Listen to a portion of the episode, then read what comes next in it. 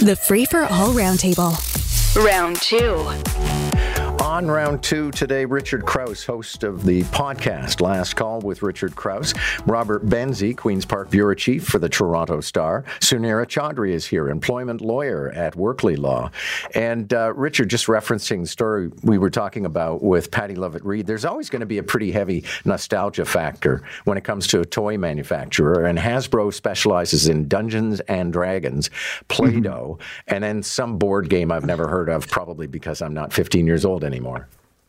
Yeah, I mean, Hasbro is one of those names uh, that to me always just evokes these memories of uh, Christmas and being a kid, because it was front and center on every board game that I had when I was a kid. So it's a shame to see that they're having problems, but people have moved away from, you know, tangible things like that in into playing video games, and kids don't play and and have recreation in the same way that we did when we were kids. Yeah, it does uh, surprise me that almost everything we grew up with employed randomness as the device at the heart of it. There was like, you know, uh, don't break the ice and uh, Kerplunk and all these other or, stupid games. And, and how dangerous some of these things were. I saw an ad uh, up on my Facebook feed the other day, and it was a retro ad for a real thing where you had this little oven that you could bake little rubber bugs in. You got a metal uh, mold, you poured goop in it, and you baked it, and they came out really hot. And I had one of those things, and it got taken away from me because I scalded myself with it. I burned myself with it.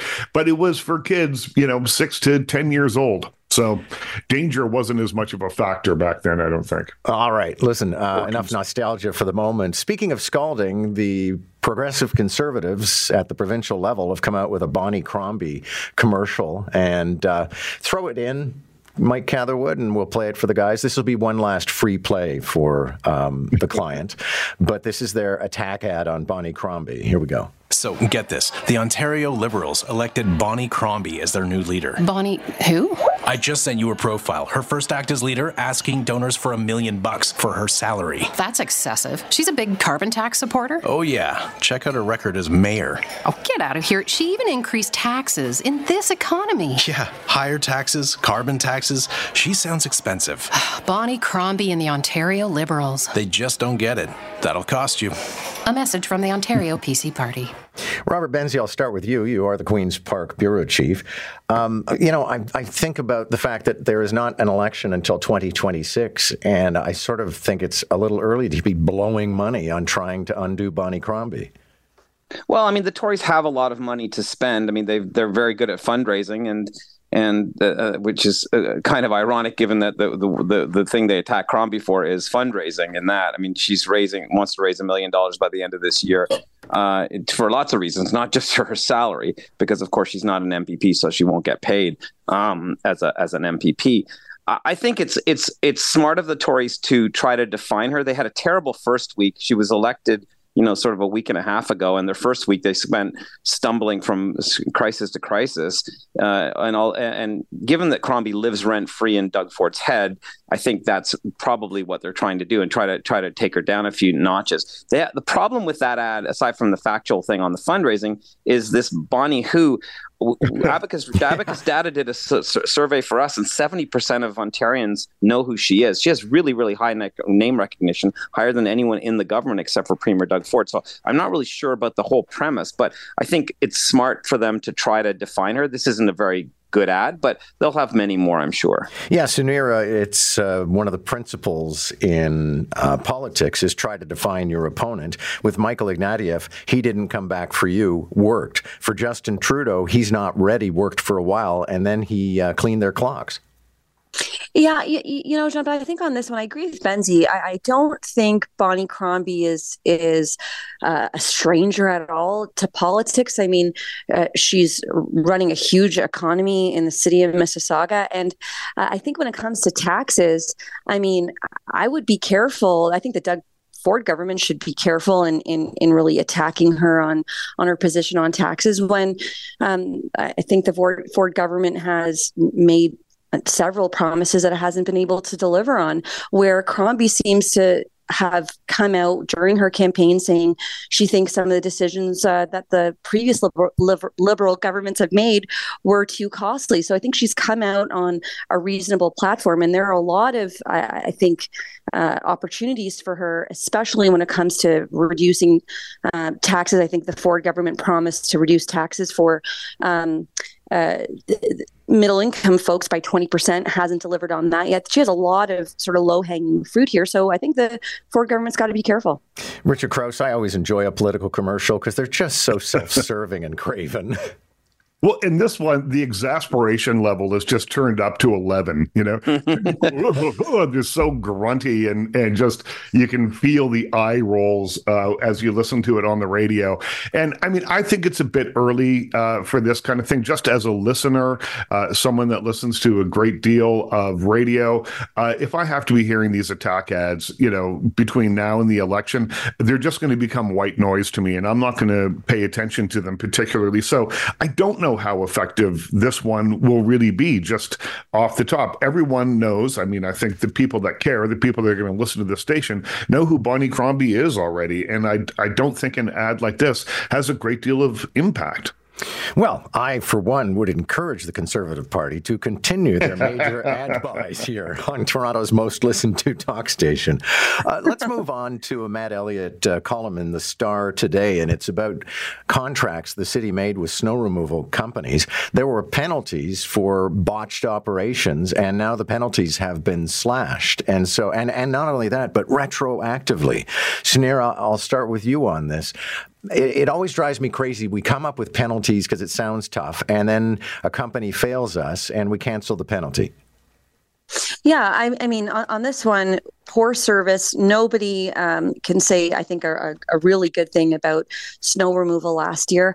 And what's crazy about the story, John, is that not only are uh, these snow contractors going to have um, better financial terms during a contract this year, but it's going to be retroactive uh, to last year too. So it's a huge uh, sort of holiday bonus, as as this author rightly points out in his column. But um, I, I think when we're dealing with private uh, contracts in the city, there's got to be some skilled negotiating. The city has come back and said they bungled this deal. They said that when it came to this two hundred dollars a minute penalty that they were imposing on snow contractors, turns out that nobody caught it.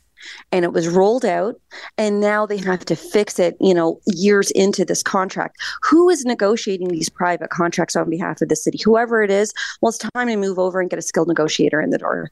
Richard Crouse, another problem would be that they put out a request for, excuse me, request for offers, and almost no company actually can comply with it because they they just don't have the goods.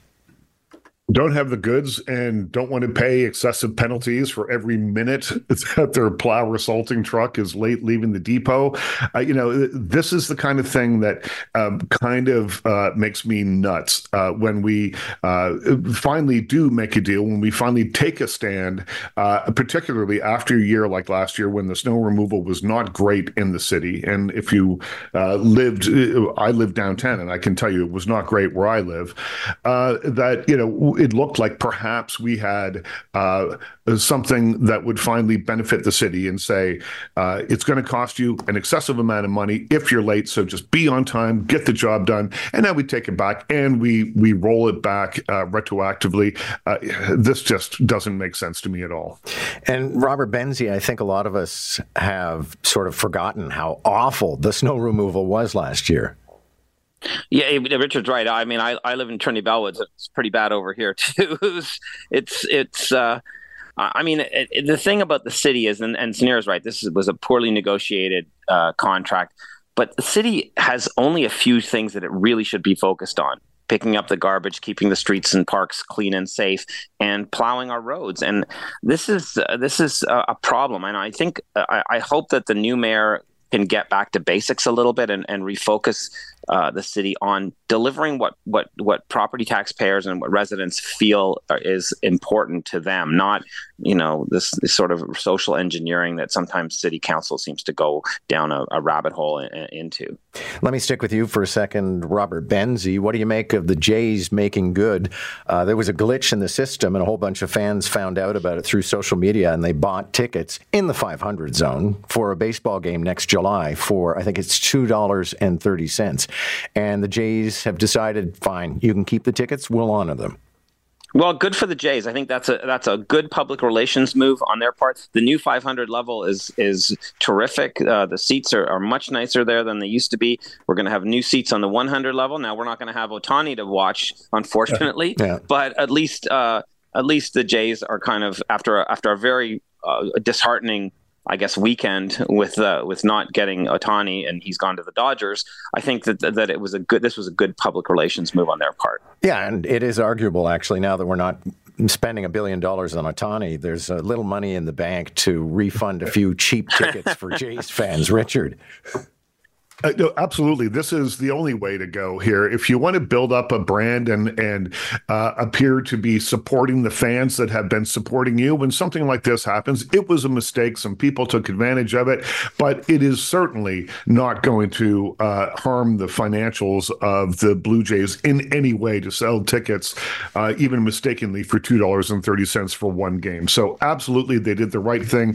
Had they decided to cancel them or say to uh, the fans, well, if you just give us another fifty bucks, you can keep the tickets, that would have been a big black mark. This is the way to go. Okay, Sunira, one last story, and I'll let you go first, is Alexa sexist? And I find this, maybe I'm the only guy, to be a fascinating think piece at the University of Waterloo, where they suggest that uh, the device is used like some sort of helpmate, and it's very, it's been fem- deliberately feminized as well. Oh, I think that's for sure, John. But I mean, uh, look, I think Alexa, you can ask her what the time is. You can ask her to add something to your calendar and your grocery list.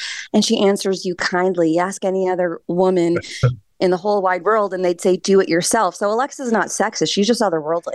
Okay. Well, Robert Benzie, I guess we're back to that peeling the orange challenge. The, the peeling the orange challenge for Alexa? Yeah. Well, uh, maybe we, we talked about this. Maybe you weren't listening yeah. at the time. But the idea was ask your partner to peel you an orange, and that will be the de- definition of your relationship. Well, that's a good one. I guess it's better than peeling an onion, I suppose. Um, I, I, I don't know. I, I, I don't think Alexa is sexist. I don't think Siri is, Siri is sexist either. I, I think these are interesting tools. Um, it is, I guess, interesting that it's a it's a woman's voice instead of a, ma- a male voice. I don't know if you could switch that. It, it doesn't have to be. Our yeah. uh, Alexa sounds like David Niven, and I think it adds a little bit of class around the joint over here. So. Thank you all. Good to have you. Robert Benzie, Sunira Chaudhry, and Richard Crouse. Catch the roundtable, round one at seven forty-five, round two at eight forty-five. Weekday mornings on More in the Morning. News Talk ten ten, Toronto.